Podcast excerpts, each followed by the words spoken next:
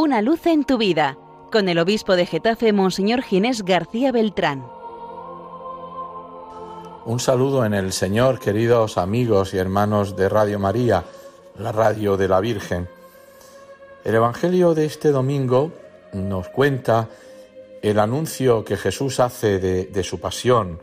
El Hijo del Hombre va a ser entregado en manos de los hombres y lo van a matar, y después de muerto, a los tres días resucitará. Los discípulos no entendían lo que decía. Los discípulos no pueden encajar el mesianismo de Jesús, que es un mesianismo que tiene que pasar por la cruz, por la muerte, para llegar a la resurrección.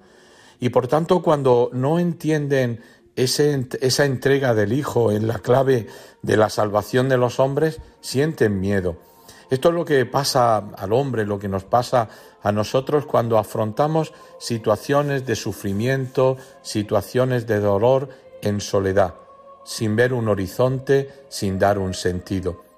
Por tanto, el sufrimiento no, no asusta, no es tan fuerte, sino que lo es mucho más la soledad y la falta de sentido.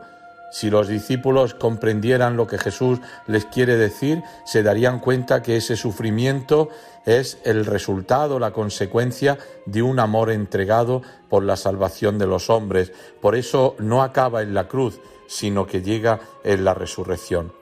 Claro, el discurso, el lenguaje de los discípulos era otro y por eso Jesús le, provoca. ¿De qué ibas hablando por el camino? Les dice. Y claro, ellos se callan porque del camino, en el camino habían discutido quién era el más importante entre ellos. Y viene una vez más la lección de Jesús. El que quiera ser el más importante, el primero, que sea el último, que sea el servidor de todos. El importante no es el primero, el que más se ve, ni siquiera el que más creemos que hace. El más importante es el último, el servidor de todos, el humilde. Y ese es el camino que nos desvela el sentido del amor de Dios y el sentido de la entrega en la cruz. Y ese también es el que nos lleva a la salvación. Por eso, para, para mostrarles aquello que le está diciendo, Jesús pone a un niño en medio de ellos, lo abraza y le dice, en la acogida de un niño como este, está la salvación, porque el que acoge a un pequeño, el que acoge a un niño, me acoge a mí, y el que me acoge a mí, acoge al que me ha enviado. Es decir, que cuando nosotros nos acercamos al pequeño, al humilde, al sencillo, al pobre, al excluido, cuando nosotros lo cuidamos y lo abrazamos, estamos acogiendo al mismo Señor.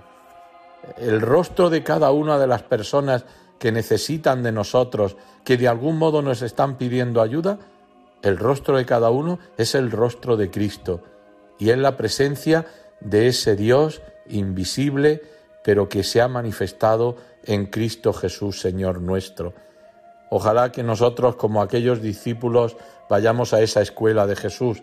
Comienza el Evangelio diciendo que Jesús atravesaba Galilea y que se apartaba porque iba instruyendo a sus discípulos.